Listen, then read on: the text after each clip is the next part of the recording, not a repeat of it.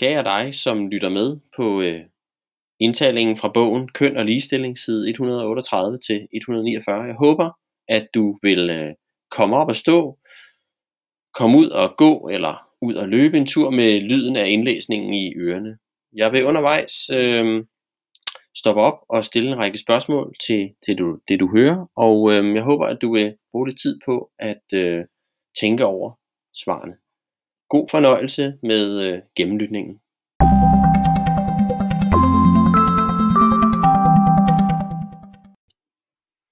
Godt, vi begynder på side 138, del 3, og kapitlet hedder Køn i økonomisk perspektiv.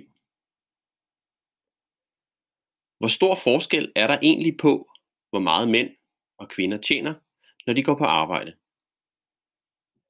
Hvorfor er det ofte kvinder, der tager sig af sygepleje og hjemmehjælp i den offentlige sektor, og mænd, der arbejder med teknik og IT i den private sektor.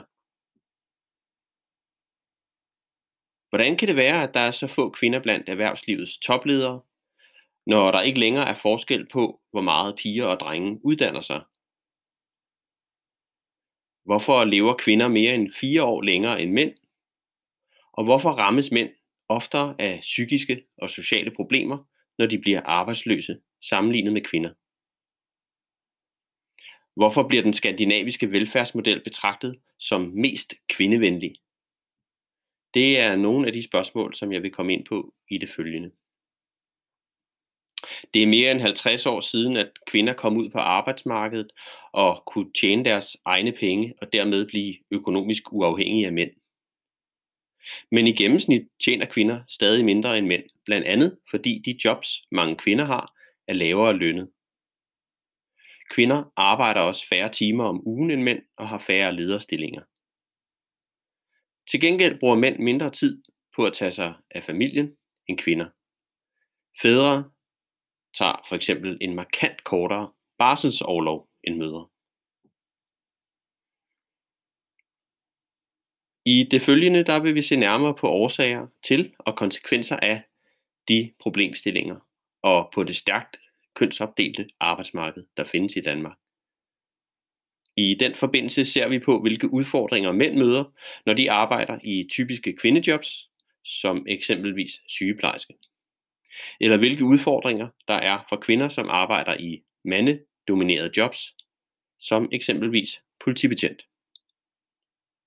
Desuden ser vi på, hvordan forskellige typer af velfærdssamfund påvirker uligheden mellem kønnene forskelligt. I den forbindelse ser vi på, hvordan velfærdssamfundets økonomiske udfordringer og de forskellige løsninger på disse påvirker kvinder og mænd forskelligt. Afsnit 3.1. Det kønsopdelte arbejdsmarked. Det danske arbejdsmarked er stærkt kønsopdelt. Halvdelen af arbejdsstyrken arbejder i fag, hvor der er 80% af det ene køn ansat. Kun 15% er ansat i fag, hvor der er en nogenlunde lige fordeling af mænd og kvinder. Kvinder er ofte ansat i omsorgs- og kontorarbejde i kommuner og på hospitaler og i stillinger, der bærer mest præg af rutine. Modsat er mænd ofte ansat i det private eller i staten og arbejder med IT, håndværk eller teknik. Desuden har mænd oftere end kvinder lederstillinger. I arbejdsmarkedsforskningen taler man om begreberne horisontal og vertikal kønsarbejdsdeling. Horisontal kønsarbejdsdeling betyder, at de to køn placeret i forskellige sektorer, brancher og arbejdsfunktioner. Vertikal kønsarbejdsdeling betyder, at mænd i højere grad end kvinder befinder sig i lederstillinger. Selv i brancher, hvor der næsten kun er kvinder ansat, har mændene en oversandsynlighed for at blive ledere, f.eks. inden for børnepasning og hjemmehjælp. Den horisontale kønsopdeling på arbejdsmarkedet har ikke ændret sig nævneværdigt de seneste 20 år. Den vertikale kønsarbejdsdeling har i en vis udstrækning ændret sig. Valg af uddannelse har direkte konsekvens for, hvor den enkelte senere hen havner på arbejdsmarkedet.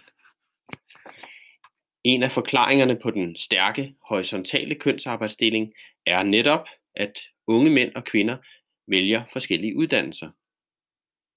Omkring 25 procent af alle kvinder, der blev uddannet i 1990'erne, er i dag sygeplejersker eller social- og sundhedsassistenter. Selvom kvindernes uddannelsesniveau er steget markant de sidste 40 år, ændrer kønsopdelingen på arbejdsmarkedet sig meget langsomt, fordi der stadig er en udbredt tendens til, at unge kvinder og mænd vælger henholdsvis kvindefag og mandefag.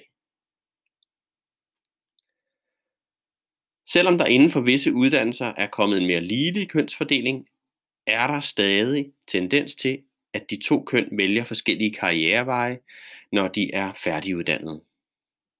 Her går kvinderne mod den offentlige sektor og mænd mod den private. En forklaring kan være forskellige arbejdsbetingelser. I den offentlige sektor er der bedre mulighed for deltid, og i den private sektor er der mulighed for højere løn. Den dybere liggende årsag kan derfor være en traditionel kønsbestemt arbejdsdeling i familierne, hvor kvinder har det største huslige ansvar og derfor kan foretrække at arbejde mindre. Her følger lige et kort uddrag af artiklen Fysik er der kvindefag fra Information 8. juni 2005. Vores forestillinger om, hvad piger og drenge er gode til, kan ændres over tid og kan på den måde siges at være kulturelt betinget. Langt op i 1800-tallet var det for eksempel en udbredt opfattelse, at det var skadeligt for kvinder at uddanne sig, da man mente, at det kunne ødelægge evnen til at få børn. I dag er pigerne i overtal både på ungdomsuddannelserne og på de videregående uddannelser. Jobs, der betragtes som mandejobs i en kultur, kan betragtes som kvindejobs i en anden. For eksempel bliver det i Japan set som et kvindejob at sælge forsikringer, mens det samme job i USA opfattes som et mandejob. I Japan forbinder man jobbet med empati og tålmodighed, og i USA forbinder man det med mere maskuline egenskaber, som eksempelvis fighterånd. I Danmark bliver fysik betragtet som et mandefag. Fysik er en universitetsuddannelse, som få kvinder begynder på. Cirka 15% af de optagende er kvinder. I Italien er der masser af kvinder, der arbejder som fysikere, og 40-50% af dem, der starter på uddannelsen, er kvinder. Antropologen Katrine Hasse mener, at den lave andel af kvindelige fysikere i Danmark hænger sammen med en meget sejlivet kulturel opfattelse om, at en fysiker er en mand.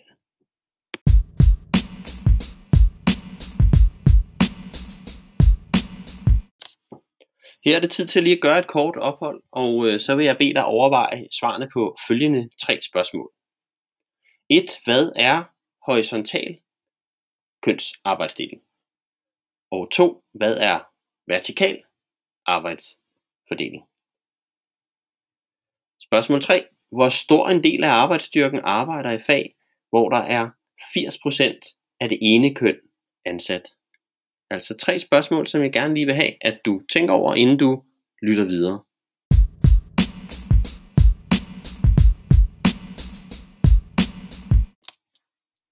Det næste afsnit her hedder Uddannelses- og jobvalg på tværs af kønsskillet.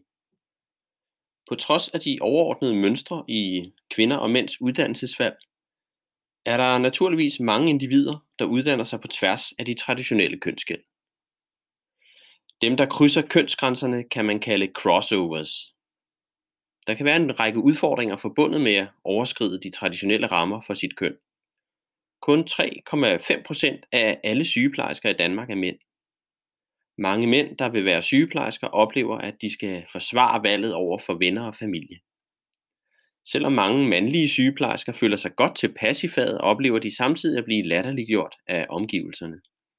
De legitimerer derfor deres valg blandt andet ved at bruge mandlige idealfortællinger om for eksempel den stærke mand, der kan håndtere patienterne fysisk, når de skal beskrive deres arbejde. Mandlige sygeplejersker forsøger ofte at leve op til traditionelle maskuline egenskaber som fysisk styrke, frygtløs optræden, autoritet og heteroseksualitet. Det er netop egenskaber som disse, man i mandeforskningen forbinder med begrebet hegemonisk maskulinitet. Det vil sige samfundets øh, dominerende ideal om, hvordan man er en mand. Her følger lige et kort øh, uddrag af artiklen Når mænd arbejder i kvindefag, øh, som stammer fra Center, fra Center for Ligestillingsforskning. Den 25-årige sygeplejerske Mass fortæller om sine venners reaktioner på hans valg om at blive sygeplejerske. De synes, at det var noget mærkeligt noget, at jeg lige pludselig skulle, som de siger, gå og tørre røv på andre mennesker. Og kommentaren om, at jeg var bøsse, kom der selvfølgelig også. Ja, men hvis det er det, der interesserer ham, så er det fair nok, at han ikke skal være tømrer, eller maler, eller elektriker, som nu også rigtige mænd gør. Michael på 31 er sygeplejerske på en skadestue. Han fortæller her om sin frygtløse optræden. I weekenden kommer der så nogle, nogle gange folk, der gerne vil ind. De har eksempelvis taget for mange stoffer, eller er blevet for fulde. Ofte er de meget voldelige og råber op ved slås og tæve folk. Der må man som mand nogle gange komme ned og sige, så er det fandme ud. Det har noget helt andet at sige, når der kommer en mand på 1,90 meter og 90 og siger, nu må du altså gå, ellers kommer politiet og henter dig, end hvis en af mine små kvindelige kollegaer på 60 kilo siger det. Michael fortæller også, at han tit tilkaldes af kvindelige kollegaer for at hjælpe med praktiske opgaver. Det kan være til at trække i et brækket ben eller til hjertemassage. Der kan mænd øh, trække hårdere igennem end små kvinder. På den ene side kan den type fortællinger bekræfte den maskuline identitet og fremme andelen af mænd inden for sygeplejefaget. På den anden side øh, kan fortællingerne tegne et ensidigt og forsimplet billede af mænd. De kan med andre ord reproducere stereotyper, som mændene reelt ikke identificerer sig med. Noget tyder på, at mænd med indvandrerbaggrund har lettere ved at bryde de traditionelle kønsgrænser på arbejdsmarkedet, end mænd med dansk baggrund har. Her følger et uddrag af artiklen Indvandrere mænd går efter de danske kvindejobs, skrevet i Politiken 22. juni 2015. Danske mænd arbejder sjældent som socioassistenter på plejehjem eller sygeplejersker på hospitalerne. I Danmark bliver den type af arbejde typisk betragtet som kvindejob. Sådan er det ikke i udlandet. Her bliver en stor del af ældre- og børneomsorgen klaret i hjemmene, blandt andet af mændene. Og det mønster er nu ved at blive synligt i Danmark. Udenlandske mænd søger nemlig gerne arbejde i traditionelle danske kvindefag. Faktisk er der i dag større sandsynlighed for at møde en mand med ikke-vestlig baggrund end en dansk mand i medarbejderstaben på et dansk plejehjem. Kun omkring 8% af de etnisk danske ansatte på landets plejehjem er i dag mænd, mens det er 14% af de ansatte med ikke-vestlig baggrund. I løbet af de seneste 10 år har flere og flere unge mænd valgt at uddanne sig til pædagog. Forskeren Jo Krøyer har undersøgt danske daginstitutioner og fundet, at der i mange institutioner er en stereotyp arbejdsdeling mellem de mandlige og kvindelige pædagoger. Det vil sige, at der var stor forskel på, hvad der forventedes af mænd og kvinder. De kvindelige pædagoger tog sig af indkøb, madlavning og rengøring, mens de mandlige pædagoger tog sig af udendørs aktiviteter, reparation af cykler, go-karts og værkstedsarbejde. Undersøgelsen viste, at de mandlige pædagoger kunne fravælge det kvindelige arbejde, der ofte var forbundet med lav faglig status. En af de arbejdsfunktioner, som det var okay for de mandlige pædagoger at fravælge, var blæskift. Mænd har desuden øh, langt oftere lederjobs inden for pædagogfaget, der ellers er et udpræget kvindefag. Samtidig er mandlige pædagoger særligt udsatte, når det gælder anklager om pædofili. Ifølge en undersøgelse lavet af pædagogernes fagforening i 2013 havde 81% af de mandlige pædagoger tænkt på risikoen for at blive anklaget for seksuelle overgreb. Til sammenligning havde 39% af de kvindelige pædagoger overvejet risikoen. Som en form for løsning på problemet underlægges mandlige pædagoger nogle steder særregler, som forbyder dem at skifte blæ eller hjælpe børn på toilettet. På enkelte institutioner må mændene slet ikke være alene med børnene. Ifølge undersøgelsen betyder frygten for pædofilianklager, at mange mandlige pædagoger og pædagogmedhjælpere bliver nervøse for at vise omsorg for børnene og får mange til at overveje at forlade faget. Sociologen Yvonne Due Billing taler om, at der i mange jobs findes en særlig kønssymbolik. Det vil sige, at jobbet forbindes med enten feminitet eller maskulinitet, og derfor anses for at være mest egnet for enten kvinder eller mænd. Sociologerne Stine Faber og Lotte Blokskov har undersøgt arbejdsdelingen mellem kvinder og mænd hos politiet, et fag med en stærk maskulin kønssymbolik. Her møder man også den uformelle kønsbestemte arbejdsdeling. Undersøgelsen viste, at der ofte blev sat spørgsmålstegn ved de kvindelige betjentes kompetencer, og at kvinderne skulle gøre en ekstra indsats for at bevise deres værd for at blive opfattet som pålidelige. Kvinderne blev i kraft af deres køn tillagt nogle særlige egenskaber som følsomhed, tilbageholdenhed og fysisk svaghed. Egenskaber, der står i skarp modsætning til den traditionelle forestilling om en politibetjent, der har autoritet, magt og fysisk styrke. Samme undersøgelse viste, at mandlige sygeplejersker ikke følte, at de skulle bevise deres værd, i modsætning til de kvindelige betjente. Tværtimod blev de mandlige sygeplejersker typisk tillagt evner som lederskab, autoritet, stor faglig ekspertise. Både i politiet og på hospitalet blev de maskuline egenskaber og arbejdsopgaver altså tillagt større værdi end de feminine. Derfor kan man sige, at de mandlige sygeplejersker har lettere ved at drage fordel af deres køn end kvindelige betjente. Det er igen blevet tid til at gøre et ophold i oplæsningen, og nu skal du spise ører, for der kommer tre spørgsmål, som jeg gerne vil have, at du tænker over. Første spørgsmål. Hvad øh, dækker begrebet crossover over i denne sammenhæng, og hvad kan være nogle udfordringer ved det at være crossover? Spørgsmål 2. Hvordan er arbejdet ved politiet et eksempel på det, sociologen Yvonne Du Billing kalder for en maskulin kønssymbolik? Og øh, endelig spørgsmål 3. Hvilken forklaring blev der givet på, at mænd med indvandrerbaggrund til synladende øh, har lettere ved at øh, bryde traditionelle kønsgrænser og tage et arbejde som for eksempel socioassistent?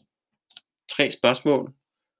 Tag lige lidt tid til at svare på dem og lyt videre derefter.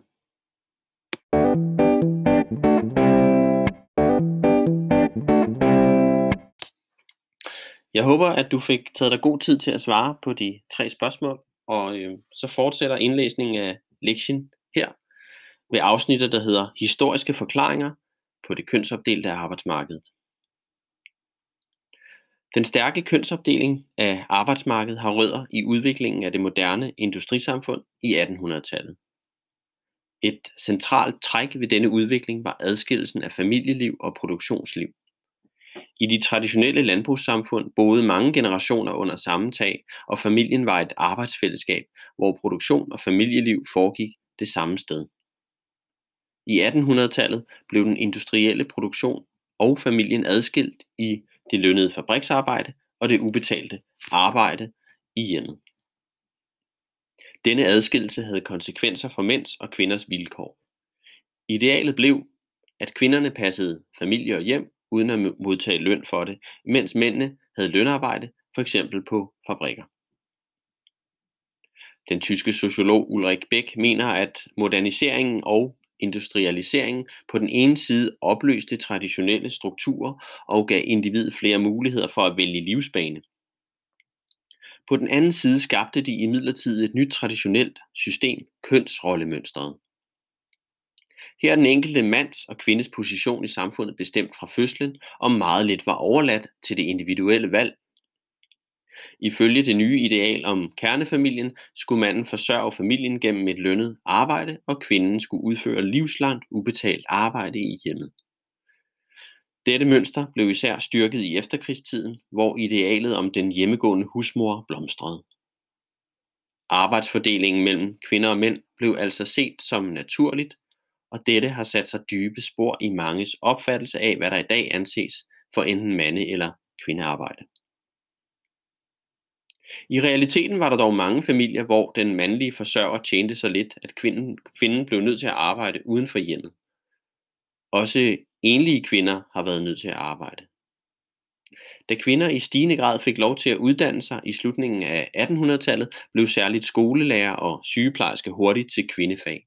Og i efterkrigstiden, da velfærdssamfundet blev opbygget, opstod der en masse nye jobs i den offentlige sektor, som voksede hurtigt i 1960'erne og 1970'erne. Eksempelvis jobs med børnepasning i de mange nye børnehaver eller ældrepleje på plejehjemmene. En stor del af det ulønnede reproduktive arbejde rykkede i denne periode ud af hjemmet og blev lønarbejde. Det skete i en tid med stærke kønsroller. Derfor virkede det oplagt, at det var kvinder, der besatte de mange nye jobs med børnepasning og omsorg som omdrejningspunkt.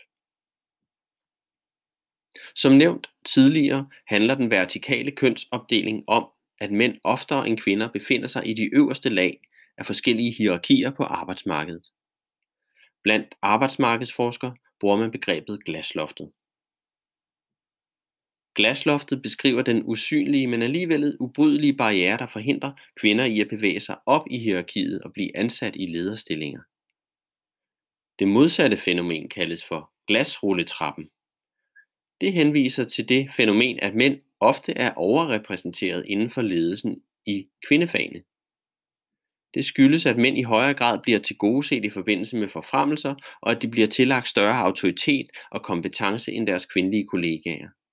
Man taler også om loven om stigende ulighed, der handler om, at kvindeandelen falder, jo længere man kommer op i hierarkierne på arbejdsmarkedet. Dette gælder både på det danske arbejdsmarked og i andre vestlige lande. Jo længere ned i ledelseslagene man kigger, des flere kvinder er der. Der er for eksempel en langt større andel kvindelige mellemledere end topledere på det danske arbejdsmarked. I 2015 undersøgte Erhvervsstyrelsen kønsfordelingen blandt medlemmer af bestyrelsen i 169 af de største danske virksomheder. Resultatet viste, at den gennemsnitlige kønsfordeling var 15% kvinder, 85% mænd. Over en periode på 10 år, fra 2005 til 2015, er andelen af kvinder i bestyrelserne steget. Kvinderne er repræsenteret stærkere i topledelsen på det offentlige arbejdsmarked end i, det private, end i de private virksomheder. Til gengæld er der en større andel af kvindelige ledere jo længere ned i hierarkiet man kommer. En årsag til, at kvinder er stærkere repræsenteret i ledelsen på det offentlige arbejdsmarked, kan være, at rekrutteringen her er mere åben. Jo mere åben rekrutteringen til topposter er, des større chancer har kvinder for at blive en del af toppen. Dette forklarer også, at der er langt flere kvinder på politiske topposter end på topposter i erhvervslivet. I virksomhedsbestyrelser rekrutteres nye medlemmer både via udpegninger af den eksisterende bestyrelse og via valg blandt ansatte i virksomheden. Der er en langt større andel af kvinder blandt de øh, medarbejde, medarbejdervalgte bestyrelsesmedlemmer end blandt dem, der er udnævnt af den eksisterende bestyrelse. Selvom den vertikale kønsarbejdsdeling trods alt har ændret sig hurtigere end den horisontale, er ændringerne endnu ikke slået igennem på toplederniveau. En af forklaringerne kan handle om øh, fordelingen af husligt arbejde. Nogle forskere peger nemlig på, at lederjobs ikke er kønsneutrale. De indeholder nogle indbyggede forventninger, blandt andet at chefen har tid til at arbejde flere timer dagligt, fordi det ikke er hans opgave at hente børn og lave mad derhjemme. Kort sagt forventer man, at en leder er en traditionel mandetype uden mange huslige forpligtelser. En spørgeskemaundersøgelse fra 2011 om fordelingen af husligt arbejde blandt mandlige og kvindelige ledere viste, at kvindelige ledere langt oftere end de mandlige stod for arbejdsopgaver, der er forbundet med familielivet. Hver tredje kvindelige leder gav her udtryk for, at de altid eller fortrinsvis stod for det huslige arbejde. Ingen mandlige ledere gav udtryk for det samme. Der er mange forestillinger knyttet til det at være en god leder. Selvom der er uenighed om, hvad en god leder er, har det traditionelt været forbundet med egenskaber som autoritet, rationalitet, resultatorientering og handlekraft. Egenskaber, som er forbundet med en maskulin kønssymbolik. Der har derfor længe eksisteret et marked for selvhjælpsbøger og kurser med det formål at hjælpe kvindelige ledere til at udvikle maskuline træk. De seneste 20-30 år har forestillingerne om god ledelse imidlertid udviklet sig. I nyere ledelsesfilosofi lægges vægt på andre egenskaber end tidligere, hvilket betyder, at de traditionelle forestillinger om lederjobbet som maskulint måske er ved at ændre sig. I dag værdsættes egenskaber som empati, anerkendelse, intuition og kreativitet, ligesom det forventes, at en leder kan forstå andres følelser og reagere passende i forhold til dem og være omsorgsfulde og lyttende. Der tales i den forbindelse om en særlig kvindelig ledelsesstil, og kvinder lanceres som bedre ledere, fordi de antages at besidde de egenskaber og værdier. På den ene side kan de nye ledelses idealer, være med til at forstærke stereotype forestillinger om, hvad mænd og kvinder hver især er gode til. Det er heller ikke alle kvindelige ledere, der selv forbinder deres måde at lede på med deres køn.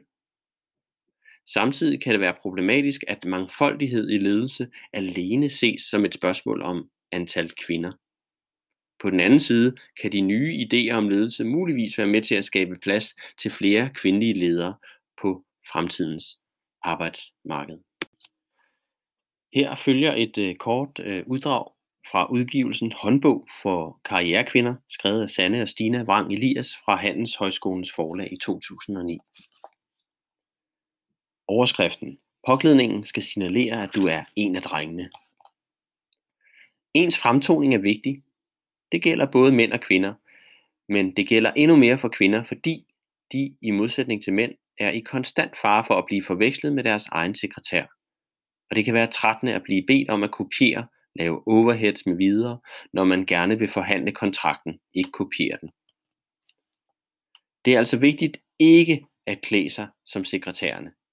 Det vil ofte betyde, at det feminine islet skal nedtones noget. den mandlige uniform er den, man skal gå efter. Tænk på de kvindelige læger, som går med kittel, ligesom deres mandlige kolleger. De har ikke overtaget den kvindelige, langt mere feminine uniform, som sygeplejerskerne går med. Signalet ville også være et helt andet. Men nu er der desværre ikke en kittel, man lige kan tage på med et skilt, hvor der står jurist. Det, der kan være en særlig udfordring for kvinder på arbejdspladser med overvægt af mænd, er altså gennem påklædning at signalere, at man er en af drengene, uden at klæde sig som drengene. Det er ikke at klæde sig på mænds præmisser, det er at klæde sig på systemets præmisser.